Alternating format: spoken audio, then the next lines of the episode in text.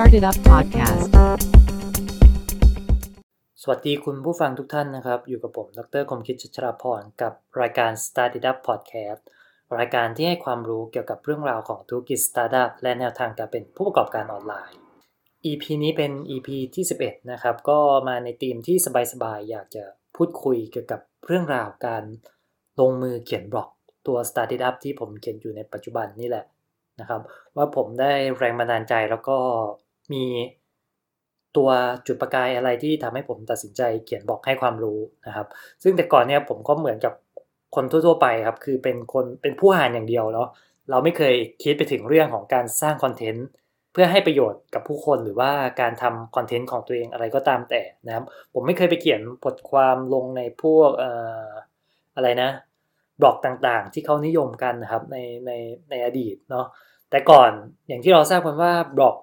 มันย่อมาจากคำว่า weblog ใช่ไหมครับ ซึ่งมันจะคล้ายๆกับการเขียนบันทึกไดอารี่ อะไรก็ตามแต่ของผู้ใช้บนอินเทอร์เน็ตนี่แหละ มันก็มีหลากหลายมากมายหลาย category ไม่ว่าจะเป็นพวกการรีวิวอาหารใช่ไหมครับ การได้ไปท่องเที่ยวในสถานที่ต่างๆ การรีวิวภาพยนตร์นะครับ การเขียนนิยาย หรือว่าการถ่ายทอดเรื่องราวอะไรก็ตามแต่เนาะ ซึ่งในอดีตเนี่ย ถ้าพูดถึงบล็อกเราจะคุ้นหูกับพวกเอ่อ X Teen ใช่ไหมครับนะปัจจุบันน่าจะปิดตัวไปแล้วแหละ แล้วก็พวกบล็อกแก๊งนะครับ เด็กดีอ่ามีการเขียนนิยายบนเด็กดี แล้วก็มีเด็กวัยรุ่นเข้าไปเสพกันแต่ก่อนเนี่ยเยอะแยะมากมาย รวมไปถึงพันทิปนะครับก็ยังแบบเป็นที่นิยมในปัจจุบันนะครับ แต่ว่าในปัจจุบันนะครับ ถ้าเราจะเขียนบล็อกนี้เนี่ยก็จะมีเครื่องมือต่างๆ มากมายเลยนะซึ่งตัวผมเองเนี่ยส่วนตัวผมใช้ WordPress ในการสร้างบล็อก Study Up ขึ้นมาเนาะแล้วก็ปัจจุบันนอกจาก WordPress นี้เนี่ยคนก็ไปนิยมเขียนกันบน Medium นะครับ หรือว่าถ้าเป็นบน Twitter เนี่ยเราก็จะเรียกว่าพวก Micro Blogging นะครับ ทีนี้ครับ จริงๆมันมีเรื่องราวที่ทำให้ผมเนี่ยตัดสินใจลงมือเขียนบล็อกเนาะ ถ้าใครยังไม่ได้ไปฟัง EP ที่แล้วที่ผมแชร์ประสบการณ์เกี่ยวกับการทำธุรกิจสตาร์ทอัพตัวแรกของผมที่ชื่อว่า Let's Swap แล้วมันก็เจ๊งไปแล้วนะครับ ตอนนี้นะนั่นคือตัวจุดประกายอย่างหนึ่งเลยที่ทำให้ผมเนี่ยอยากจะไปศึกษาเรื่องราวของผู้ประกอบการธุรกิจสตาร์ทอัพในต่างประเทศ หรือว่ารายอื่นดูว่าเขาเนี่ยประสบความล้มเหลวเหมือนที่ผมเจอหรือไม่ แน่นอนครับ ผู้คน ที่ผมไปอ่านพวกประวัติ หรือว่าแนวทางการทำธุรกิจของเขานี้เนี่ยก็เริ่มต้นธุรกิจได้ไม่ค่อยสวยนะนะครับ มีหลายคนประสบความล้มเหลว แต่ว่าการที่เขาไม่ยอมแพ้นี้เนี่ยมันเป็นตัวที่เขาใช้ปลดล็อกในการสู้กับความล้มเหลวนี่แหละ แล้วก็ประสบความสำเร็จในที่สุดนะครับ ก็เดี๋ยวลองไปตามอ่านกันได้ที่เว็บไซต์ Study Up นะซึ่ง EP นี้นะครับ EP ที่ 11 ก็จัด ในวันที่ 13 กุมภาพันธ์ ปี 2019 นะครับ โอ้ เดี๋ยวพรุ่งนี้ก็จะวาเลนไทน์แล้วใช่ไหมฮะ วันที่ 14 เนาะอืม เอาเป็นว่า เดี๋ยวมาต่อกันดีกว่านะครับ เมื่อกี้พูดถึงเกี่ยวกับพวกเรื่องราวการเขียนบอกไปนะครับ ว่าตัวผมเองนี้เนี่ยก็ไม่เคยเขียนคอนเทนต์อะไรมาก่อนเหมือนกันนะ คือในชีวิตผมเนี่ยก็วุ่นอยู่กับพวกการทำพวกงานวิจัย เอกสารทางวิชาการ การเขียน paper journal การตีพิมพ์ไป conference อะไรพวกนั้นซะมากกว่า นะครับ แต่ว่าพอกระโดดเข้ามาสู่โลกของการเป็นบล็อกเกอร์นะซึ่งผมไม่รู้ว่าการที่จะต้องเริ่มเขียนบทความนี้เนี่ย ผมควรจะเขียนอะไรดีนะครับแต่ก่อนจะไปถึงเรื่องการเขียนคอนเทนต์นะ เดี๋ยวผมขอเล่าย้อนกลับไปตอนที่ผมทำ Let's Swap การทำ Let's Swap นะครับ ถ้าใครยังไม่ฟัง EP ที่แล้วนะครับ ผมขอสรุปสั้นๆ l e s w a p เป็นแพลตฟอร์มออนไลน์ที่ให้ผู้คนเนี่ยสามารถโพสต์ของขึ้นไปแลกกันบนโลกออนไลน์ได้นะครับ ธุรกิจตัวนี้ผมใช้เวลาในการพัฒนาตัว product 8เดือน พอปล่อยออกไปได้ 4 เดือนนี้เนี่ยผมมองไม่เห็นทิศทางที่มันจะสามารถสร้างรายได้นะครับ มาจุนเจือหรือว่ามาเลี้ยงชีพตัวนักพัฒนาหรือว่าตัว founder ตัวธุรกิจนี้ได้ เพราะว่าผมไม่ได้มองเรื่องธุรกิจตั้งแต่แรก ผมไปโฟกัสกับการพัฒนา product นะครับ แน่นอนพอการที่เราไม่มี business model หรือว่าวิธีการหารายได้จากตัวธุรกิจนะครับ มันก็ทำให้เราไม่มีเงินมาหล่อเลี้ยงธุรกิจตัวนี้ จนผมก็ต้องพับโครงการตัวนี้ไปในที่สุดนะซึ่งตอนที่ผมปิดเลสวอปนะครับผมก็เคว้งอะ่ะคือผมมืดแปดด้านเลย ช่วงนั้นผมไม่รู้ว่าตัวเองเนี่ยควรจะไปทำอะไรต่อดี จริง ๆ ที่บ้านก็มีแอบกดดันว่า ควรจะไปทำงานประจำไหมนะครับ มันมีอยู่เสี้ยวหนึ่งที่ผมนึกไปถึง การกลับไปเป็นอาจารย์อีกครั้งในมหาวิทยาลัยนะซึ่งในจังหวัดสุรินทร์มันก็มีมหาลัยไม่กี่ที่นะครับ แต่ว่าด้วยความที่เจอสภาวะกดดันอะนะแต่เพราะว่าตอนแรกผมก็ขอที่บ้านไว้ว่า 1 ปีเนี่ยผมอยากลุยกับธุรกิจสตาร์ทอัพเต็มที่เลยนะผมอยากรู้ว่าปลายทางของมันมันจะเป็นยังไงนะนะครับ แล้วผมก็ได้รับ ผลลัพธ์อย่างที่ทุกคนทราบกันก็คือผมล้มเหลวกับมันเนาะทีนี้ตอนที่ Let's Swap ปิดตัวไปนะครับผมก็แบบ เออเอายังไงต่อดี ช่วงนั้นผมก็แบบไม่รู้จะทำอะไรนะผมก็ไล่ตามอ่าน พวกบทความที่เกี่ยวข้องกับ online entrepreneur บนอินเทอร์เน็ตนะครับ แล้วผมก็มาสะดุดกับโพสต์โพสต์หนึ่งนะซึ่งเจ้าของโพสต์เนี่ยประกาศ pre-order อีบุ๊กชื่อว่า Passive Business Startup ใช้ระบบทำกำไรเป็นเจ้านายธุรกิจเออซึ่งโพสต์ตัวนี้นะครับ มีคนกดไลค์แล้วกดแชร์ได้เยอะพอสมควรเลยนะด้วยความที่หน้าปกของหนังสือเล่มนี้นะครับ มีคำว่า Startup มันทำให้ผมสนใจแล้วว่า แล้วไอ้เจ้าแนวทาง passive business นี่เนี่ยมันคืออะไรนะครับ แต่ที่ผมสนใจมากกว่าก็คือเว็บไซต์ที่โพสต์ตัวนี้เนี่ยฝังอยู่ นะครับแปะไว้อยู่ก็คือ the CEO blogger นะครับที่เป็นชื่อเก่านะชื่อใหม่ในปัจจุบันนะครับ เปลี่ยนเป็น CEO blog co นะครับเออผมก็แปลกใจว่าเฮ้ยทำไมเพื่อนๆ ที่อยู่ใน Facebook เนี่ยเนี่ยชอบแชร์บทความจากเว็บไซต์นี้จังนะครับต้องขอสารภาพตามตรงเลยว่าผมเคยอ่านบทความจากเว็บ The CEO Blogger นี้เนี่ยเพียงแค่หนึ่งบทความเท่านั้นเอง ในช่วงที่ผมกำลังพัฒนาตัวแอป Let's Swap เนาะตอนนั้นมันจะมีบทความเกี่ยวกับ สาวเกาหลีคนหนึ่งนะครับ ที่เป็น CEO ของแอปที่ชื่อว่า Rocket นะครับแอป Rocket นี้มันเป็นแอปพลิเคชันที่จะใช้ในการแสดงโฆษณาตอนที่ผู้ใช้เนี่ยกดเปิดมือถือขึ้นมา แล้วมันจะมีหน้า lock screen ใช่ไหมครับหน้า lock screen ที่ผู้ใช้เห็นเนี่ยผู้ใช้จะต้องทำการเลื่อนสไลด์ปลดล็อกมือถือ นึกถึง iPhone ก็ได้นะครับ ต้องใช้นิ้วเนี่ยเลื่อนไอตัว unlock มือถือเนาะซึ่ง ผู้หญิงคนเนี้ยเขาได้ไปศึกษา เขาสังเกตจากพฤติกรรมตัวเองนี่แหละ เวลาแบบเข้าห้องน้ำหรืออะไรก็ตามแต่เนี่ยคนมักจะหยิบมือถือขึ้นมา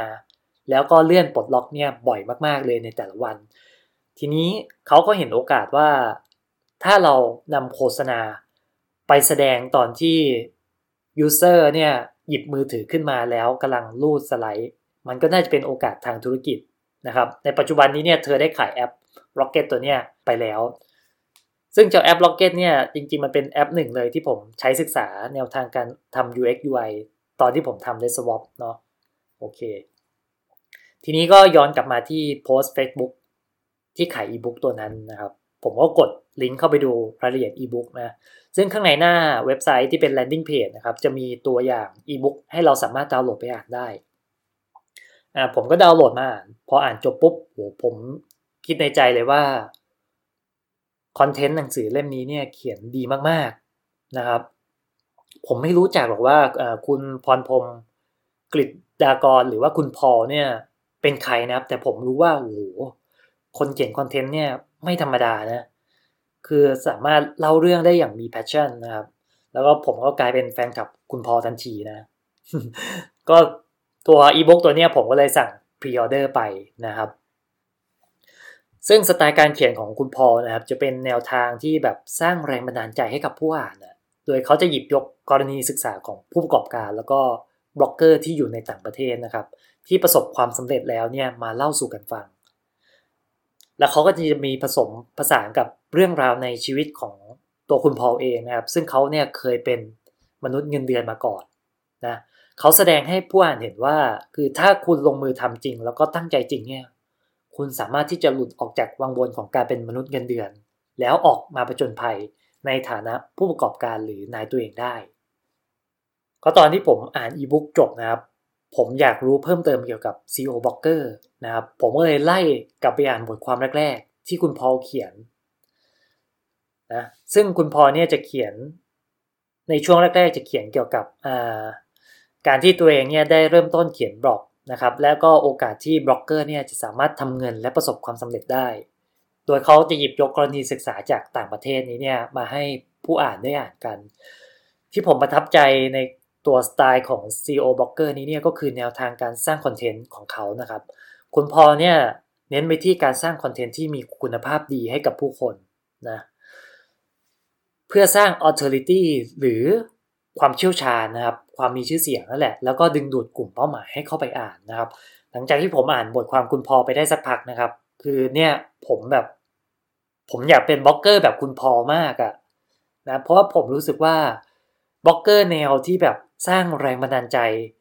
ในเชิงของการเขียนบล็อกหรือว่าการทำธุรกิจออนไลน์ในไทยนี้เนี่ย ผมไม่เคยเจอมาก่อน อันเนี้ยเป็นเป็นอีกจุด จุดหนึ่งที่จุดประกายให้ผมเนี่ยตัดสินใจเปิดบล็อก Start It Up แล้วก็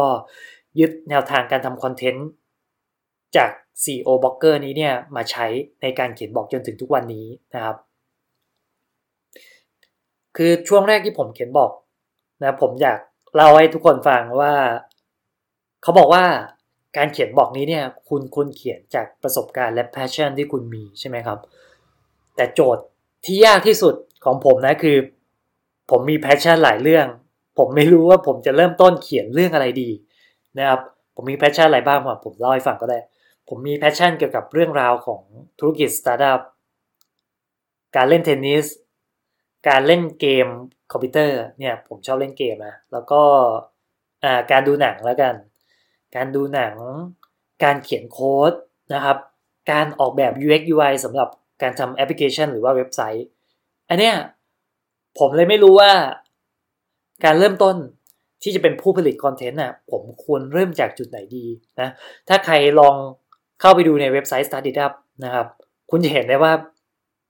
ผมจะมีบทความบทความอื่นบ้างแหละ ที่มันหลุดธีมออกมาจากการทำธุรกิจ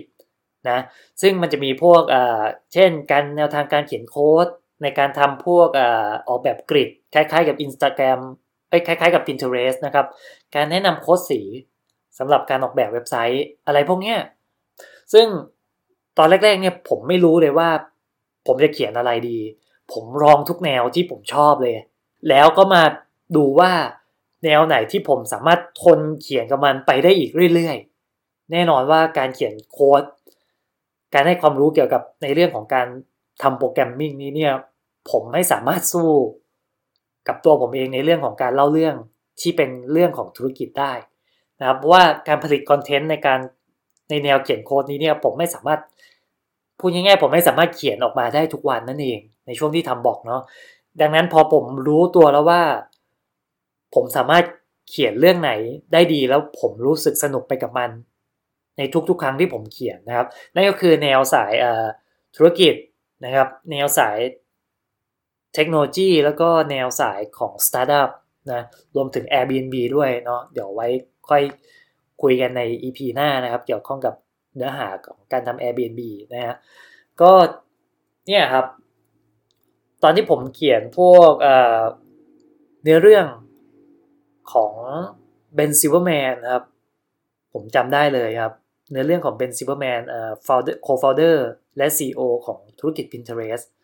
คือบทความนั้นนะมีคนแชร์เยอะมาก แล้วก็คุณพอนี้เนี่ยก็หยิบ บทความผมไปแชร์ในเพจของ The CEO Blogger นะครับ แล้วก็แนะนำเพจของผมให้กับแฟนๆ ที่ติดตาม The CEO Blogger เนี่ยให้ได้รู้จัก ซึ่งโอ้โหผมผมดีใจมากๆเลย เพราะว่าตอนนั้นเนี่ยผมเนี่ยเป็นมือใหม่กับวงการนี้มากๆเลย ก็คือเป็นบล็อกเกอร์มือใหม่นั่นแหละนะครับคือการได้ไปทำความรู้จักกับคุณพอนี่เนี่ยผมอยากจะบอกว่าคุณพอเนี่ยเป็นทั้งไอดอลเป็นทั้งครู แล้วก็เป็นทั้ง แรงบันดาลใจที่ทำให้ผมเนี่ยเริ่มเปิดบ็อก Start It Up ขึ้นมานะครับ ก็ผมเนี่ยก็ได้ไปขอคำแนะนำหลายอย่างเลย จากคุณพอนะครับในการผลิต content เพื่อเขียนบอกนะซึ่งการเขียนบอกของผมนี่เองนะครับ มันก็เป็นจุดเริ่มต้นในการที่ผมนี้เนี่ยได้มีโอกาสหัดทำ information product หรือว่าผลิตภัณฑ์ที่เป็นความรู้นะครับ มันเป็นหนทางที่นำไปสู่อีกหนึ่ง revenue stream ของผมก็คือการเป็น infopreneur หรือว่าการเป็นผู้ประกอบการความรู้นะครับเดี๋ยวผมจะแชร์ให้ฟังนะครับคือยิ่งผมไปอ่านบทความของคุณพอมากเท่าไหร่นะครับ ผมก็อยากรู้ว่าตัวละครที่คุณพอชอบพูดถึงในบทความหรือว่าในบล็อกของเขานี้อย่างเช่น Pat Flynn หรือว่า Tim Ferriss เองนี่เนี่ยคือใครนะครับ ด้วยความที่ผมอยากรู้เพิ่มเติมนะ ผมก็เลยไปสั่งซื้อหนังสืออีบุ๊ก ที่เกี่ยวกับ Pat Flynn นะครับ ซึ่งคุณพอก็เขียนมาอีกเล่มหนึ่งเนาะเพื่อที่จะมาอ่านแล้วก็ศึกษาแนวทางการทำธุรกิจของอดีตสถาปนิก ผู้ผันตัวมาเป็นบล็อกเกอร์ชื่อดัง แล้วก็สร้างรายได้จากการขาย Information Product นี่แหละ Pat Flynn นะครับ เดี๋ยว EP หน้าเนี่ยผมจะหยิบเรื่องราวของ Pat Flynn มาเล่าสู่กันฟังนะครับ ซึ่งเรื่องราวของ Pat Flynn เองนี้เนี่ยก็ทำให้ ผมนี้เนี่ยได้แนวทางในการเอาไปผลิต Information Product ของตัวเอง นั่นก็คือ e-book Airbnb นี่แหละ ที่ผมขายอยู่บนเว็บไซต์นี่แหละนะฮะซึ่งเดี๋ยวใครสนใจก็ลองติดตามใน EP หน้านะ เดี๋ยวผมเอาเรื่องราวของ Pat Flynn มาเล่าสู่กันฟังนะฮะอะต่อนะครับ ตรงนี้ผมก็เลยตระหนักถึงพลังของการทำ content marketing นะครับ ที่ช่วยให้คุณพอนี้เนี่ยสามารถขาย Information Product อย่าง e-book ได้นะครับ ตอนแรกผมมองไม่เห็นเลยว่าการเป็นบล็อกเกอร์นี้เนี่ย ผมจะสามารถหารายได้จากการเป็นบล็อกเกอร์ได้ยังไงนะครับ ผมคิดออกอยู่แค่ไม่กี่เรื่องเองนะครับหนึ่งในนั้นก็คือการติดตั้ง bannerหรือว่าพวก Google Adsense ภายในเว็บไซต์ของเรานะครับ แต่ว่าอย่างที่เราทราบกันว่าถ้า traffic หรือว่าคนที่เข้ามาดูเว็บไซต์ของเราไม่เยอะนี้เนี่ยการทำเงินจากการติด banner เนี่ยมันได้รายได้กลับมาเนี่ยน้อยมากๆ หรือแม้กระทั่งการทำ affiliate เองก็ตามนะครับ การเอาพวกลิงก์ product จาก พวกอ่า Amazon อะไรมาเชียร์ในเว็บไซต์ของเรา ผมก็ยังคิดว่ามันยากอยู่ดี เพราะว่าในช่วงนั้นอะคนไทยเนาะแต่ว่า affiliate เป็นของต่างประเทศนะครับ มันจะต้องใช้อีกเทคนิคหนึ่ง พวกการทำเว็บไซต์ที่เป็นคอนเทนต์ภาษาอังกฤษ แล้วก็เอาพวกอ่า affiliate อย่างเงี้ยมาติดตั้งนะครับก็การทำพวก information product อย่าง ebook นะครับ มันทำให้ผมมองเห็นความเป็นไปได้ ในการสร้างรายได้จากตัวความรู้ที่เรามีนะครับ ซึ่งเจ้าตัว information product เองนี้เนี่ยนะฮะมันก็คือการนำความรู้ที่อยู่ในตัวเรานี่แหละ มาแพ็คเป็นสินค้าขายนะครับ ซึ่งคุณพอเริ่มต้นจากการทำ information product นี้เนี่ยเป็น ebook นะปัจจุบันแกไปพัฒนาเป็นพวกคอร์สเรียนออนไลน์อะไรแล้วนะครับ แล้วก็ตัวผมเองเนี่ยก็ได้ติดตามมาเรื่อยๆเนาะแล้วก็สิ่งที่คุณพอถ่ายทอดไว้นะครับ แล้วผมหยิบเอาไปทำตามก็คือแนวทางที่ใช้ในการตีพิมพ์อีบุ๊กได้ด้วยตนเอง นะครับ ซึ่งตอนนั้นคุณพอก็เขียนเป็นอีไกด์สำหรับการตีพิมพ์อีบุ๊กด้วยตนเอง ซึ่งเขาเรียกว่า self publishing ebook นะครับผมก็เลยไปไล่อ่านบทความนะครับว่าผมจะสามารถเขียนอีบุ๊กขายได้อย่างคุณพอไหมนะว่าตอนนั้นเนี่ยผมก็รู้สึกว่าเฮ้ยผมก็อยากทำอีบุ๊กขึ้นมาสักเล่มเพื่อที่จะขายเหมือนกันนะครับ แต่ติดปัญหาอยู่ตรงที่ว่าผมไม่รู้ว่าผมจะเขียนเรื่องอะไรดี ให้กลายมาเป็นอีบุ๊กนะครับ และอะไรคือคุณค่าของอีบุ๊กของเราที่จะส่งมอบให้แก่ผู้อ่านนะโอเค ผมดองโปรเจกต์ที่จะเขียนอีบุ๊กไว้เนี่ยหลายเดือนมากๆจนกระทั่งผมได้ไปอ่านเรื่องราวของ Nick Walter เนาะซึ่งผมเคยพูดถึง Nick Walter ไปละเด็กหนุ่มที่ทำคอร์สเรียนบน Udemy ขายนะครับนะ ก็เรื่องราวของ Nick Walter ที่ผมได้ไปอ่านบนเว็บไซต์นี้ ผมก็เอามาเขียนเป็นบทความบน Startup นะ แล้วก็ตัวบทความต้นฉบับ ที่ผมได้อ่านมานี้เนี่ย มันมีอยู่ติ่งติ่งหนึ่ง ซึ่งเป็นเรื่องราวของ Nick Loper นะครับ ผู้ชายคนนี้นะเขียนหนังสือขายบน Amazon แล้วก็ทำรายได้ ได้ประมาณ 1,400 เหรียญหรือประมาณ 50,000 บาทภายใน 30 วันนะครับ ตัวเนี้ยพอผมเจอ Nick Loper นะครับผมก็ไม่รอช้าเลย คือผมเข้าไปหาข้อมูลเพิ่มเติมนะเกี่ยวกับการตีพิมพ์หนังสือด้วยตนเองของ Nick Loper นี่แหละ แล้วก็เจอคอร์สที่เขาเปิดสอนนะครับ อยู่บน Udemy ชื่อคอร์สว่า Kindle Launchpad นะครับ ตีพิมพ์หนังสือให้ได้ภายใน 30 วัน แล้วก็เป็น Amazon Bestseller นะซึ่งเขาสอนวิธีนี้เนาะแล้วผมก็เลยไปเทคคอร์สการผลิตอีบุ๊กของ Nick Loper เพิ่มเติมนี่แหละนะครับ ก็เมื่อเรียนจบปุ๊บเนี่ยผมก็ได้แนวทางที่ผมจะนำมาใช้ในการออกอีบุ๊กเล่มแรกของผมเอง ซึ่งตอนที่ตอนที่จะเขียนอีบุ๊กนะครับผมก็นำความรู้จากคอร์สออนไลน์ที่เรียนมานะครับมามาผสมผสานเพื่อกับความรู้ที่คุณพอเผยแพร่นะครับ แล้วผมก็ตีพิมพ์อีบุ๊กเล่มแรกของตัวเองได้สำเร็จนะครับ ตอนนั้นปี 2015 ครับ ปี 2015 ผมมีโอกาสได้เป็นโฮสต์ Airbnb คือช่วยธุรกิจที่บ้าน ในการหาลูกค้าชาวต่างชาติมาพักที่ Guest House ก็จะมีโอกาสได้ใช้บริการแพลตฟอร์ม Airbnb นี่แหละ ในการโพสต์ที่พักของเราขึ้นไปให้นักท่องเที่ยวทั่วโลกเนี่ยได้รู้จักนะซึ่งพอผมมีแนวทางการเป็นโฮสต์ Airbnb เนี่ยผมก็เลยมาศึกษาว่า หนังสือหรือว่าคอนเทนต์การให้ความรู้เกี่ยวกับ Airbnb ในประเทศไทยนี้เนี่ยมันมีแล้วหรือยังนะครับ ปรากฏว่ายังไม่มีหนังสือ ที่ตีพิมพ์หรือว่าให้ความรู้เกี่ยวกับ Airbnb เลยนะ Airbnb มันเลยกลายเป็นจุดเริ่มต้นที่ผมนำความรู้ที่ผมได้เป็นโฮสต์ Airbnb นี้เนี่ยมาใช้ในการผลิต Information Product แล้วก็กลายเป็นอีบุ๊กตัวแรกของผมนะครับ ชื่อว่า Airbnb Entrepreneur for Beginner หรือผู้ประกอบการมือใหม่สร้างรายได้จากการให้เช่าที่พักบน Airbnb นะครับ ผมได้นำประสบการณ์แล้วก็ความรู้นะครับจากการเป็นผู้ประกอบการร่วมในธุรกิจให้เช่าที่พักกับคุณแม่นี่แหละ มาเขียนบอกเล่าเรื่องราว ถึงแนวทางของการเป็นโฮสต์ Airbnb และคุณจะสามารถเป็นเจ้าของธุรกิจให้เช่าที่พักได้อย่างไรในยุคอินเทอร์เน็ต ก็ปัจจุบันก็ออกมาขาย 3 เล่มแล้วครับ ใครสนใจลองไปดูได้นะ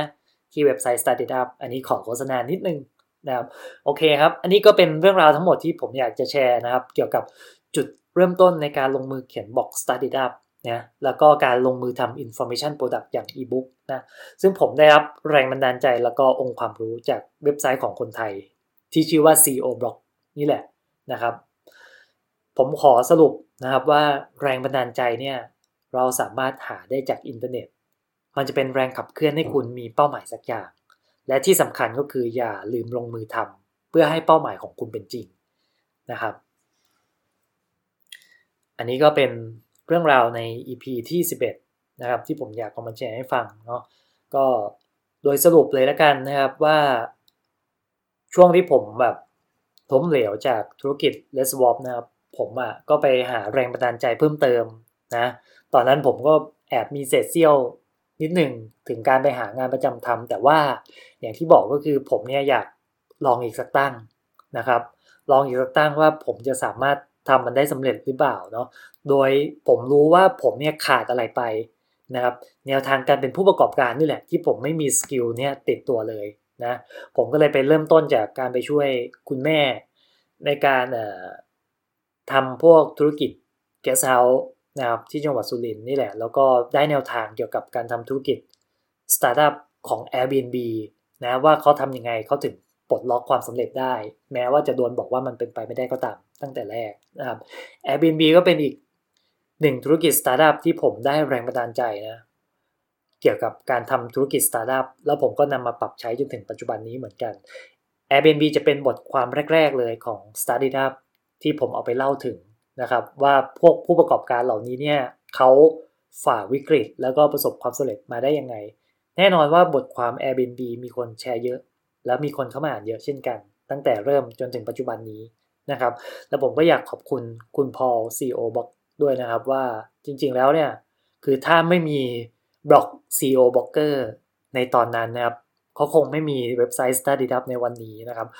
คือคุณพอเนี่ยเป็นคนที่แบบ ผมจะบอกไงดีอะคือเขียนคอนเทนต์แล้วก็แบบสร้างแรงบันดาลใจให้ผมมากๆเลยนะแต่ผมก็บอกตัวเองด้วยว่า การที่ใครคนหนึ่งเนี่ยมาสร้างแรงบันดาลใจให้กับคุณนี้เนี่ย มันก็ขึ้นอยู่กับตัวคุณเอง ว่าคุณจะเป็นคนที่จะส่งมอบไฟหรือว่าแรงบันดาลใจให้กับคนอื่นต่อหรือเปล่านะครับ ถ้าคุณคิดที่อยากจะส่งมอบให้นี้เนี่ยก็ลงมือทำนะอันนี้ผมก็ตัดสินใจเขียนบอก เพราะว่าผมก็อยากส่งมอบแรงบันดาลใจให้กับคุณผู้ฟังเช่นเดียวกันนะครับ ในการทำ Start It Up แล้วก็ในการทำพอดแคสต์ตัวนี้ก็เช่นเดียวกันครับ ก็คือเนี่ยประสบการณ์อะไรทั้งหมดที่ผ่านเข้ามานี้เนี่ยผมรู้สึกว่า การสร้างบางสิ่งบางอย่างขึ้นไป แล้วมันมีคุณค่าหรือว่ามันให้ประโยชน์กับผู้คนได้นี้เนี่ยคนทำนี้รู้สึกสุขใจสุดๆแล้วครับ คือดีใจนะครับ เอาเป็นว่า EP ที่ 11 นี้นะครับ ก็เรียบง่ายสบายๆนะครับ เดี๋ยว EP หน้าผมจะมาเล่าให้ฟังเกี่ยวกับแพดฟินนะครับ แล้วก็แนวทางที่ผมหยิบจาก Pat Flynn เนี่ยมาใช้ในการเป็น Infopreneur หรือผู้ประกอบการความรู้นะครับ ซึ่งการได้รับ แรงบันดาลใจจาก Pat Flynn แล้วก็บทความของคุณพอใน CEO Blogger นะครับ มันก็ทำให้ผมนี้เนี่ยไปเจอกับพวกผู้ประกอบการออนไลน์ แนวสาย Information Product อีกหลายคนเลยนะ เดี๋ยวไว้มาติดตามกันใน EP หน้าครับนะครับ ก็เดี๋ยว EP ที่ 11 นี้นะครับ ก็เดี๋ยวขอจบแต่เพียงเท่านี้เนาะหากใครสนใจเกี่ยวกับเรื่องราวของธุรกิจสตาร์ทอัพและแนวทางการเป็นผู้ประกอบการออนไลน์ อย่าลืมเข้ามาคุยกับผมได้ที่เว็บไซต์ startup.in.th หรือแฟนเพจ Start It Up นะครับ แล้วพบกันใหม่นะใน EP ถัดไป สวัสดีครับ